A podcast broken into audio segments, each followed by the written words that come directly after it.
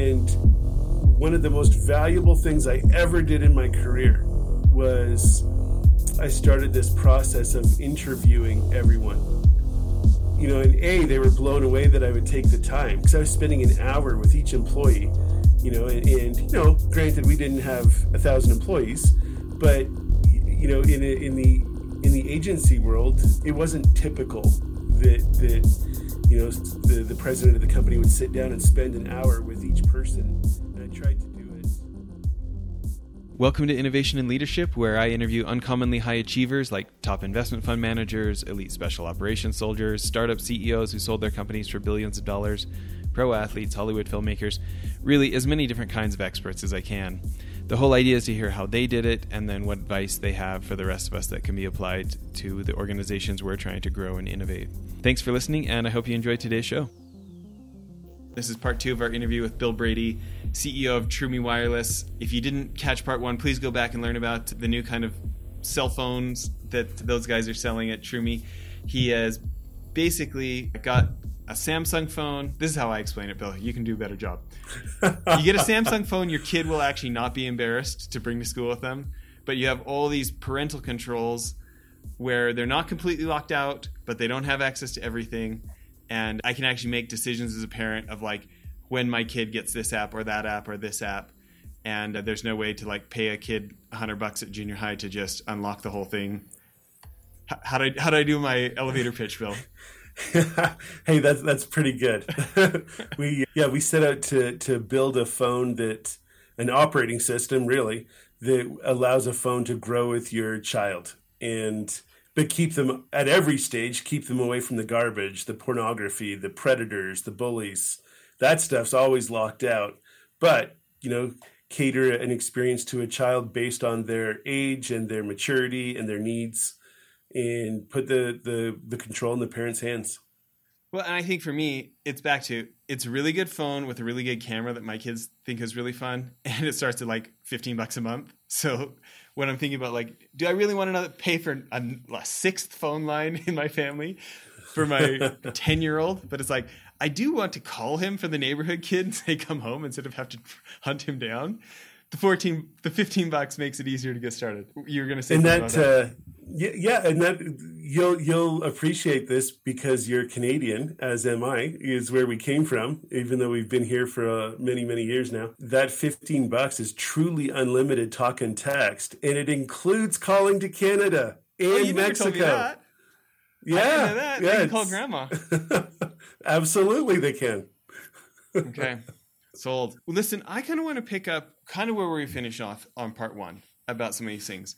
I want to go back to this earlier in your career when you have clients like Netflix and Google, and who's another one of your big fancy clients that you advised? Hewlett Packard okay. did did some some work for HP that was uh, really fun as well. Okay, when you think about these multi-billion dollar brands that can hire basically anybody they want, everybody in the ad world, you know, is is clamoring to get Google on their client list, right? Netflix, right? Tell me tell me a bit about what was going through your head when you are actually coming up with something that is going to try to move the needle for a Netflix that's that's actually going to be valuable for a Google. How are you approaching it knowing hey, the best minds in the advertising world are already bringing them great ideas?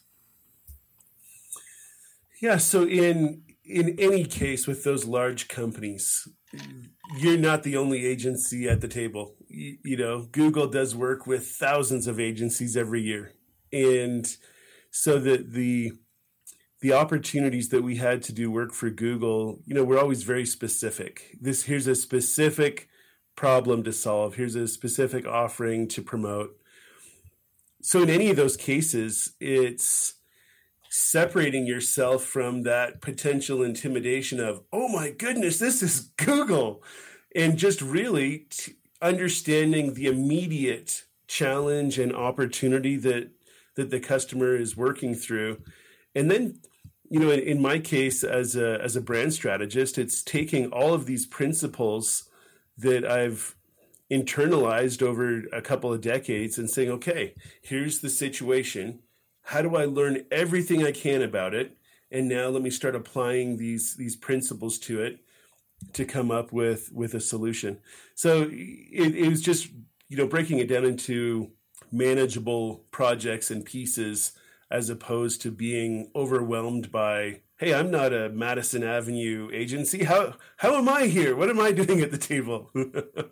There is there's a confidence that comes from knowing it may be google it may be netflix but they picked me to work on this. And you know you don't have to be on madison avenue to provide value. Yeah. When it comes to the process of of value you know i think about my my former art school friends uh, that I still hang out with. I think about the CEOs of other agencies that have been clients of ours at our consulting firm, and these are idea people.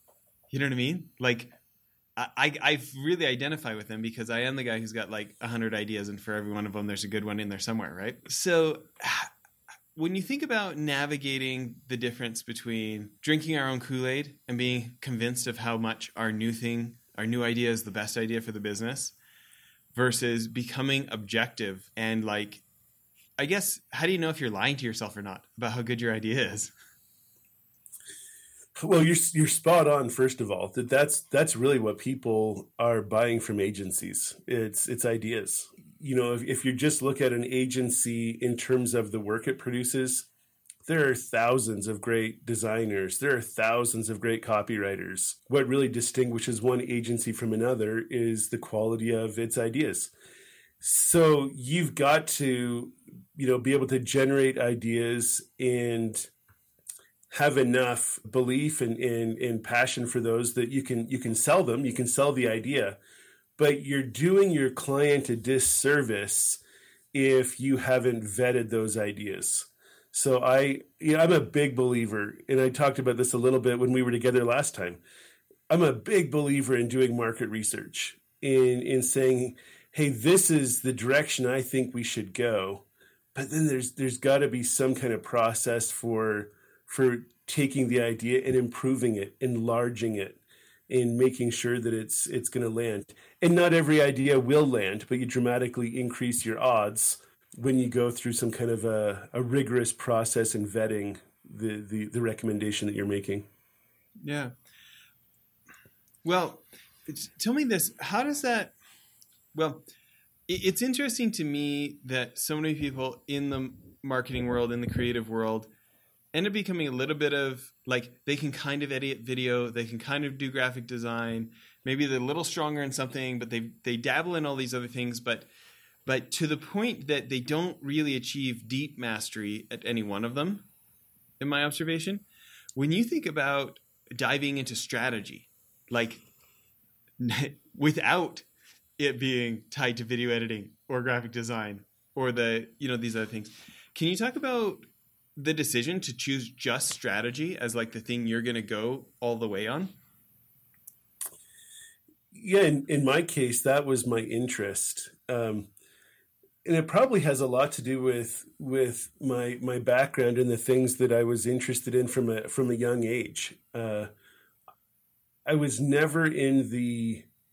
I've never been drawn to the details. I, I, I've always been a kind of a big picture, a big picture thinker, and and I, and I love I love the looking at the that process of figuring out if I do this, what will be the outcomes? You know, what will be the the consequences? And if you know if i react to those what happens if i do this and i do that? And, and just kind of taking an idea down down the road. My wife has told me before that i should have been a lawyer. I actually looked at law school at one point because i love that this strategic thinking. And so that, that's where i was drawn. And i knew that i I, I didn't have the talent to be the graphic designer, but I could be the person that could look at a design and say, hey, that works or doesn't work relative to the strategy because of XYZ. You know, likewise with the, the words that are used. You know, I can tell if, if something's going to land or not, but, you know, I'm not the best copywriter myself. When you think about getting better at strategy, who do you look up to? Are there are there books out there? Are there practitioners out there worth you know that the rest of us can look up and, and learn from? I have I have a long bibliography. You know, there's kind of the academic side of that question, and then the the the everyday side of of the of of the question. So, just on a on a practical level, Seth Godin does a phenomenal job of delivering marketing principles in a way that are easy to read and easy to remember, and things that you can latch on to one of his books that I love recommending to people is called All Marketers Are Liars. And, you know, the first words of the book are okay, they're not really liars, but they tell great stories. And, and you know, in, in that book, for example, he, he talks about the art of storytelling.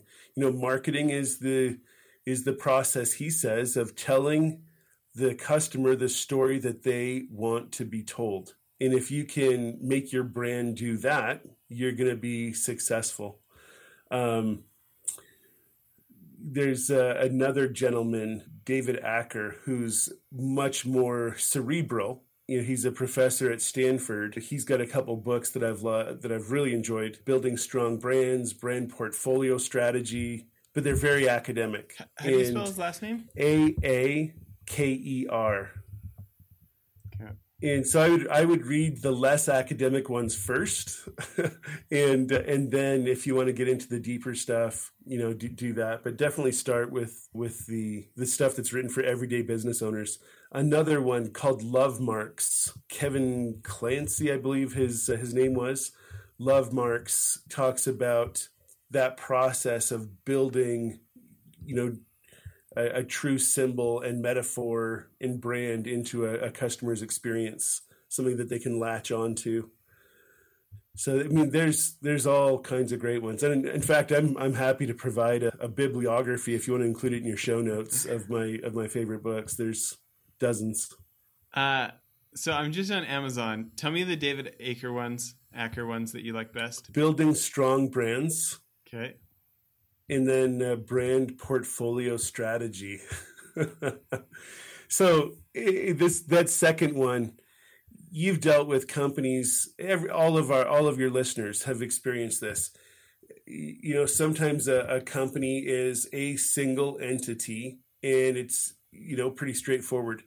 But when you get into larger organizations with a variety of products or a variety of different industries there's in, they're involved in, you really have to put a lot of thought and strategy into how do I architect this in a way that every customer interaction builds my brand and I don't inadvertently get into a situation that's confusing to people because I've got so many offerings that they don't know what I do or where they belong in inside my inside my offering. So portfolio strategy looks at that process of determining how do I structure this between a parent brand and child brands and sub brands and it's it, it for me in the industry I just loved it. It's, you know that's the kind of stuff that I geeked out on. You know what's interesting about that too is this idea of like I think and it's probably because I spend too much time with with startup founders or you know executives or CEOs at at other organizations, we a lot of times don't have nearly as much contact with our customers as our frontline staff, right? and so it's very easy for us to romanticize what our brand is and to to talk ourselves into what people think of our brands, right? And uh, this quote, there's this quote I love that I actually taped like in my office right beside the door so I'd see it every time I went out. and It has to do with like what you're saying about all these the different interactions people have with the organization at the different levels and all this stuff. Yeah. your customer's experience is your brand. And it's not the, my graphic design, it's not the video that I wished people watched that they didn't. You know, it, those things aren't my brand. It was what their experience was. So if I made a video but nobody saw it, that didn't change the perception but if my customer service person, if we don't have this like culture of where they're rewarded, where they're trained, where they're whatever, to treat people like the Four Seasons, we are not going to have any kind of a brand, emotion, relationship like the Four Seasons. I love that you brought that up. And and anyone who has worked in in brand development, especially on the agency side. Anyone who's really bringing uh, true brand strategy to the table, that'll be the first thing they tell their client is your brand is not your logo. It's not. Your logo is a symbol of your brand, but it does come down to the the experience that people have with you, the perception, the sum of all the perceptions that all your customers have. That's your brand. And so companies that are really looking to build solid brands really do well to have a robust customer experience component to their operation to an, an ongoing process of collecting feedback of of talking to people on a regular regular regular basis. And you've seen the rise of platforms that do that and you know some very successful companies that have been built as as a result and that's why you know it's, it's for for big business frankly for any business but really in in larger organizations that can have the bigger budgets to to invest in customer experience they can really get to know the heartbeat of what people are thinking and feeling and and then deliver their services accordingly. Yeah. You know after whatever it is 20 plus years practicing this art what are some of the discoveries about marketing strategy that you feel like maybe not everybody else has has paid the price to discover? What what have been some of the the breakthroughs for you? Some of the most important concepts that have kind of been distilled through all these years of doing this. That's a tough one, Jess. I don't know. okay, uh, let me ask it in a different way. when you think about, so I, you know, I'm I can't help but keep starting businesses, right? Like most of my most of my time these days is being spent on our commercial real estate fund, right? GreystokeInvestments.com, trying to give accredited investors a a significantly above average quarterly check, right? And uh, really focusing on like the entrepreneurs who um, they're they're making good money, but it's not that passive, right? And they want to they they've got to that point in the career where they want to have more choice about whether they're working or not, right?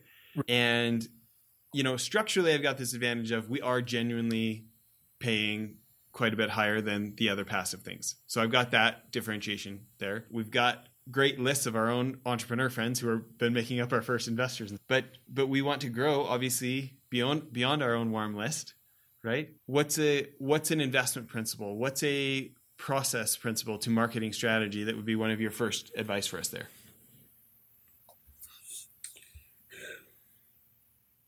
So using that using that that existing set or that first set of investors you have, yeah, yeah, it's, it's tapping into what is truly their motivation. You know, and there will be some that that would say, "Well, I know Jess and I love him, and he's been a friend of mine for ten years." Cut through that. You've got to you've got to cut through that. I, and I just had this experience with an investor of mine whom I've known for a long time, and he said the flip side to me you know he he he came in with an initial investment and he said i do that just because just because i've known you and i trust you.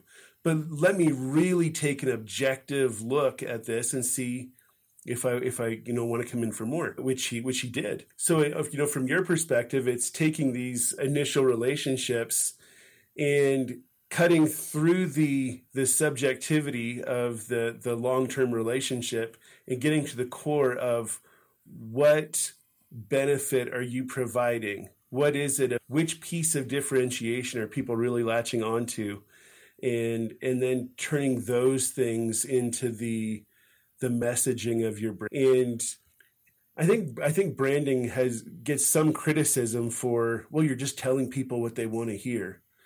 It's got to be genuine. You know, I, I've never ever recommended to to a client that they just well, just find out what they want to hear and make it up. No, it's got to be Jenny. It's got to be real. But you know, in through an understanding of what people really resonate with, you can put the best the best words to it. Yeah, you know what is great about that is I can see like again maybe maybe add just a few more from where we're at and then go back to all of them and say instead of saying like like do like genuine interviews of hey what was it instead of like overlaying my story of why they did it you mm-hmm. know like digging in deeper of, hey, when it actually came to writing that check, you know, which is it's a lot of money for for some of them. What what was it that really put you over the top? You know, and like listening instead of like contaminating it with all my ideas, seeing what's see what shows up in common across their stories. Is that what you think? Yeah, that's that's definitely valuable. That process of detaching kind of the the the paradigms of the relationship as much as you can and just having an objective discussion i mean in everything we do that that's super valuable i think of when i was when i was leading one of the agencies that i was at i wanted to really understand what people liked and didn't like about working there and one of the most valuable things i ever did in my career was I started this process of interviewing everyone. You know, and A, they were blown away that I would take the time because I was spending an hour with each employee, you know, and, and, you know, granted, we didn't have a thousand employees, but, you know, in, in the, in the agency world, it wasn't typical that, that, you know, the, the president of the company would sit down and spend an hour with each person. And I tried to do it, you know, at least once a year and what I learned in those interviews with people where they could say anything, tell me anything. And the more the, and they realized that the, the, the more in, potentially critical stuff they had to share, the more I appreciated it, you know, and, and we got to that place of trust uh, and got really down to, hey, what can we do to be better? And, and the, the organization improved?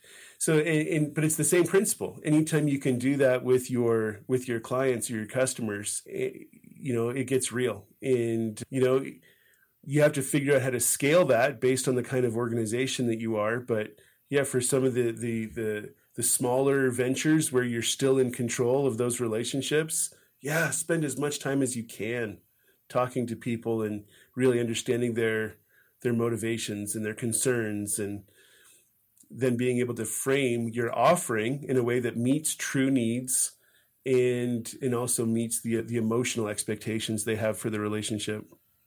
Okay. I love it.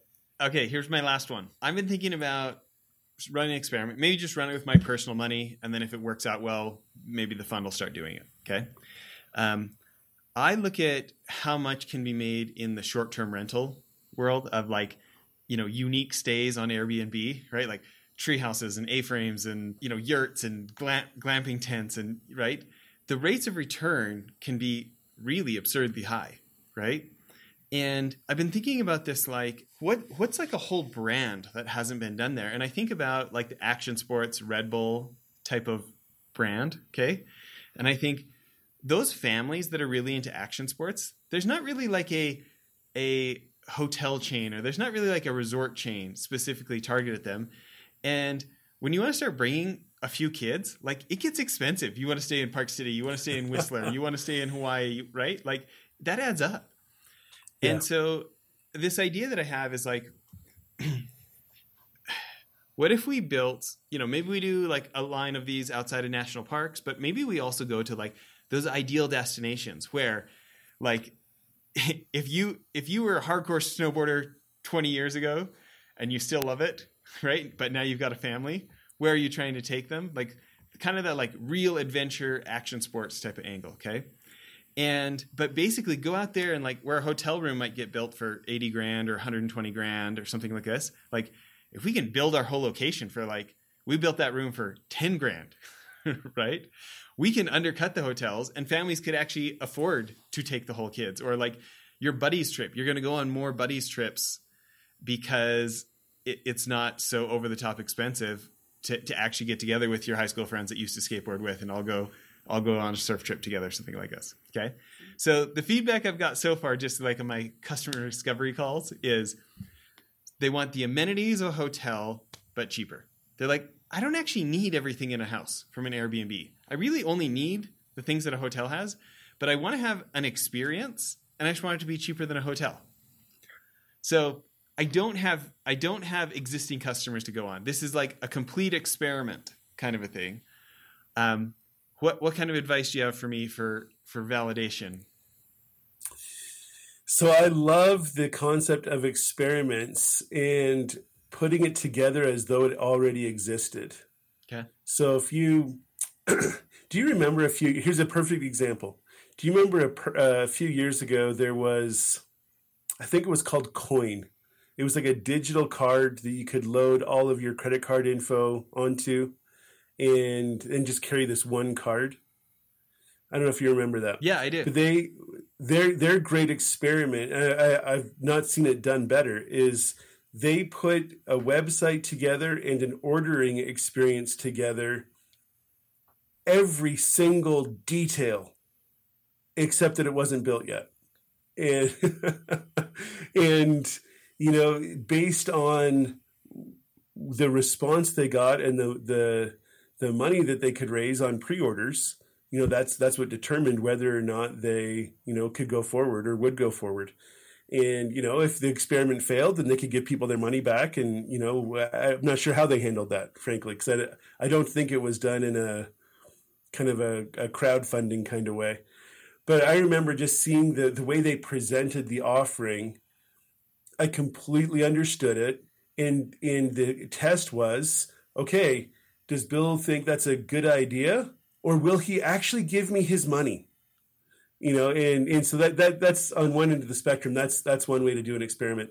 Short of actually taking people's money, What yeah, build, build out the brand. Like what if, what if I, you know, what about even just starting with our first location? You know? And it's, you know, like again, it's just my personal cash, so I'm not risking any investor money, right? Yeah, When it comes to that first location and like learning as much as we can and running the experiments and like actually having real guests and seeing which amenities they cared the most about cuz like our thought is, you know, can we basically buy some like farmer land not far away, right? And like make a mini resort and have axe throwing and get out the bobcat and dig the mountain bike track and doing like basically make it a kind of a, a mini resort right there for like get stuff off KSL for free. Do you know what I mean? Like make stuff make like the the biggest swing you've ever seen, like a 30 foot swing. And like you know, my mom grew up in southern Alberta, Canada, and out on this farm, they had a they had and I'm gonna have people have people sign the craziest waivers, but they had a teeter totter that when you went up, you were like 12 feet in the air at the other end. do you know what I mean? Right? And was like, can we do one of a kind stuff people have never seen before? Right? But anyways, so if we actually run a test site, what kind of ideas about validation once we get to that level? yeah, that's that's that's awesome. You could create, frankly, a lot of energy around the whole concept if you invited people to to participate i- in in actually building it. Come out, I come out and build the mountain bike track with us. Come, come build the And I- skateboard half pipe.